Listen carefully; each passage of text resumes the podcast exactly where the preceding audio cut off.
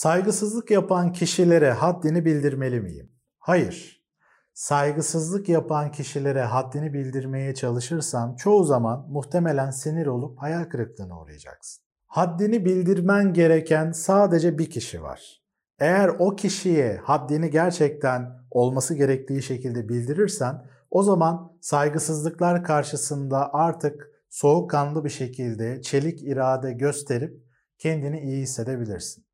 Bu noktada hemen bana katılmayıp haddimi bildirmek isteyebilirsin aşağıdaki yorumlar bölümünde ama hemen bir şeyler yazmaya başlamadan, beni yargılamaya çalışmadan önce söyleyeceklerimi sonuna kadar dinlemeni öneririm. Saygısızlıkla çok karşılaşıyorsun. Ailende, sosyal hayatında, iş hayatında, sokakta, haberlerde sürekli saygısızlık yaratan durumlara maruz kalıyorsun. Yakın zamanda yapılmış uluslararası bir anketin sonuçlarına göre dünyanın en sinirli iki ülkesinden birisi Lübnan, diğeri de ne yazık ki Türkiye.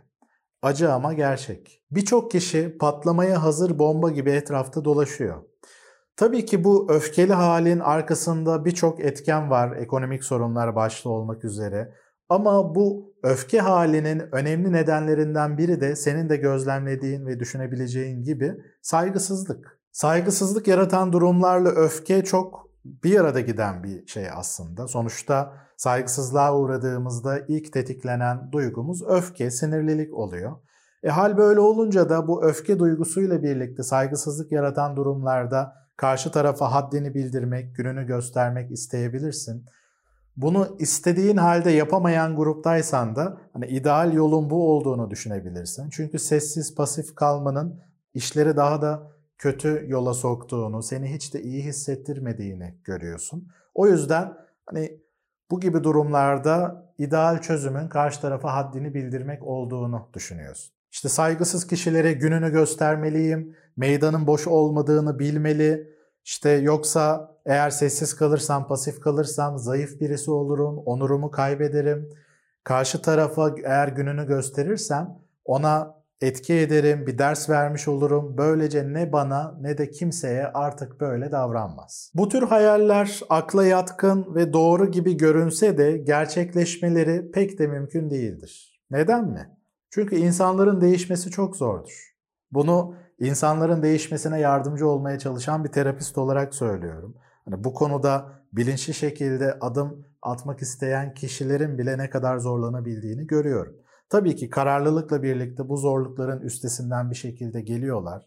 Zaten bu gibi zorlukları aşmak için destek alıyorlar daha hızlı ve verimli bir şekilde. Ama şimdi bir diğer diğer gruba bakalım.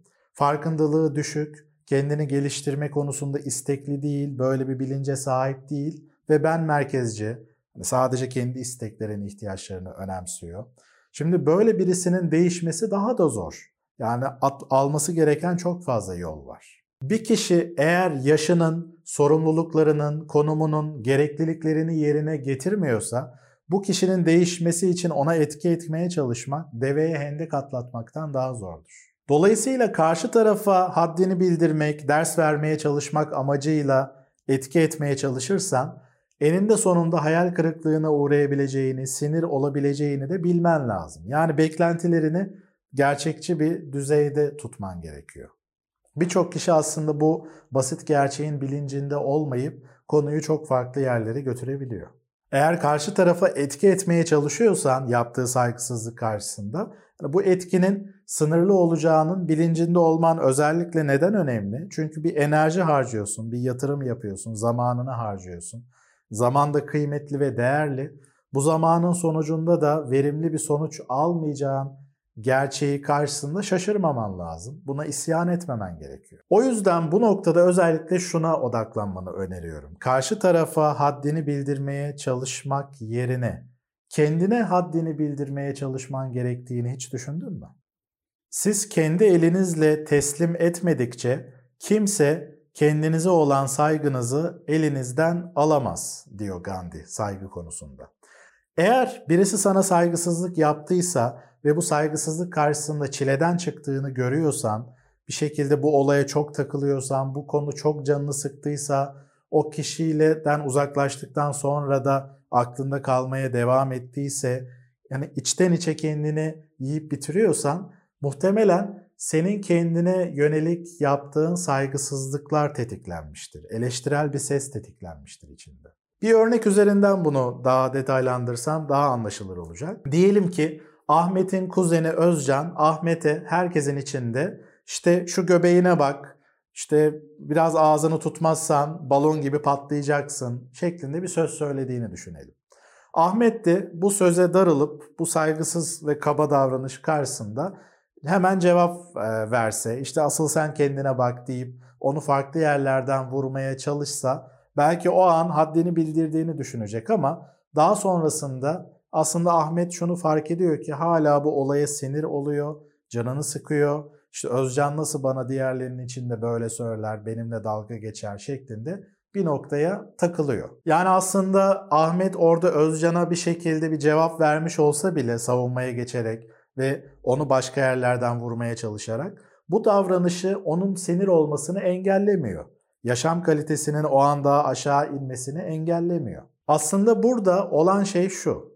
Ahmet'in içsel eleştirel bir sesi tetikleniyor. Kendine saygı duymadığı bir ses. Evet ben işte boğazını tutamayan, yetersiz, işte e, karakteri zayıf, iradesiz birisiyim. İşte başarısızım, kilo vermekte de işte başarısız oldum. Hayatımın diğer birçok alanındaki başarısızlıklarımdan birisi bu. Şeklinde kendine aslında yüklendiği bir eleştirel iç ses tetiklenmiştir. Yani aslında Ahmet'in kendisine saygısı yok. Ahmet zaten kendine yönelik eleştirel, yargılayıcı bir sese sahip. Yani aslında Ahmet'in Özcan'a haddini bildirmek yerine öncelikli olarak kendi iç sesine haddini bildirmesi lazım. Bu iç sese haddini bildirmenin yolu da hayır ben başarısız değilim, yetersiz değilim, bu konuda gerekenleri yapacağım deyip aslında kilo verme konusunda kararlılıkla adım atmasıdır. Ya da kilolarıyla barışık olup evet ben böyleyim, kendim olduğum gibi kabul ediyorum deyip kendine saygı duymasıdır aslında. Eğer ikisini de yapmıyorsa o zaman tabii ki bu saygısızlık yaratan ses konuşmaya devam edecektir. Hala hani had bilmesi gerekiyor. Bir şekilde birinin bir şeyler söylemesi gerekiyordur ona. Belki de Ahmet biraz kilo vermeye çalıştı, verdi ama daha sonra yine böyle bir eleştirel ses geliyor. O zaman da bu eleştirel sesin karşısında, bu saygısız sesin karşısında mükemmeliyetçiliğin anlamsızlığı üzerinden yine bir had bildirmek gerekecek. Yani her halükarda Ahmet eğer bu iç hesaplaşmayı kendi içinde yaparsa o zaman aslında duruşunu daha netleştirecek ve o noktada da aslında öz saygısızlığını çözümlemiş olacaktır. Ahmet bu tür bir hesaplaşmayı yapmış olsaydı, öz saygısızlığına haddini bildirmiş olsaydı, o zaman dışarıdan saygısızlığa uğradığında da işte düğmesine basılınca dans etmeye başlayan robot oyuncak gibi hemen tepki vermezdi. Ama bu konular Özcan'ın çok yüzleşmek istemediği, çünkü yetersiz hissettiği için bu canını sıkıyor, bastırdığı, görmezden geldiği konular olduğu için Tabi bu açık yaraya birisi dokunduğu anda, parmağını bastığı anda Ahmet'in canı çok yanıyor. Bu noktada aslında Ahmet'in Özcan'a teşekkür etmesi gerekiyor. Çünkü Ahmet'in aslında bastırdığı, görmezden geldiği noktalara bir nevi işaret et, e, işaret etmiş oluyor. Yani bir şekilde vesile olmuş oluyor. E hocam yani hiçbir şey mi söyleyemeyeceğiz? Hani ben böyle bir durumda kendimi tutamam. Bir şey söylemem lazım diyebilirsin. Bu noktada hani dediğim şeyden bunu çıkarma. Kesinlikle tabii ki bir şeyler söyleyeceksin, kendini ortaya koyacaksın. Yeri geldiğinde hani belki karşı tarafın belli eksikliğini ona fark ettireceksin. Yapılabilecek birçok şey var. Ama bunları yapmadan önce yani hemen karşı tarafa haddini bildirmeliyim şeklinde böyle çileden çıkmış şekilde hareket etmekten önce yapman gereken şeyler var. Öncelikle bu öz saygısızlık konusundaki iç sesin konusunda bir şeyler yapman lazım. Önce ona haddini bildir. Yani kendi iç sesine. Ondan sonra diğer noktalarda ne yapman gerektiğini zaten fark edeceksin. Çünkü öz saygısızlığına haddini bildirmezsen kırılgan hissedersin. Kırılgan bir şekilde etrafta dolaştığın zaman da hani sana dokunan birisi hemen devrilip kırılmana neden olacaktır. Diğer videolarımda, diğer konuşmalarımda da aslında bu öz saygısızlık konusunda gerekenleri yaptıktan sonra saygısızlığa uğradığın durumlarda duruma göre özel, farklı, esnek bir şekilde nasıl hareket edebileceğin konusunda birçok yolu da paylaşacağım bu arada. Hani cevap verme anlamında. Ama öncelikle zemini sağlamlaştırman lazım. Bu konuda açıklamalarda bir video linki bıraktım. Öz saygısızlıkla başa çıkma konusunda. Bir sonraki videoda bunu izleyerek bu konuyu daha da derinlikli bir şekilde işlemeye devam edebilirsin. Saygı konusu benim özellikle ilgilendiğim, çalıştığım konulardan birisi. O yüzden bu konuyla ilgili dediğim gibi daha birçok videoyu da paylaşacağım. Bu konuşmalarımı düzenli bir şekilde takip edebilmek için eğer abone olmadıysan kanalıma abone olabilirsin. Böylece bu videoları kaçırmadan takip edebilirsin.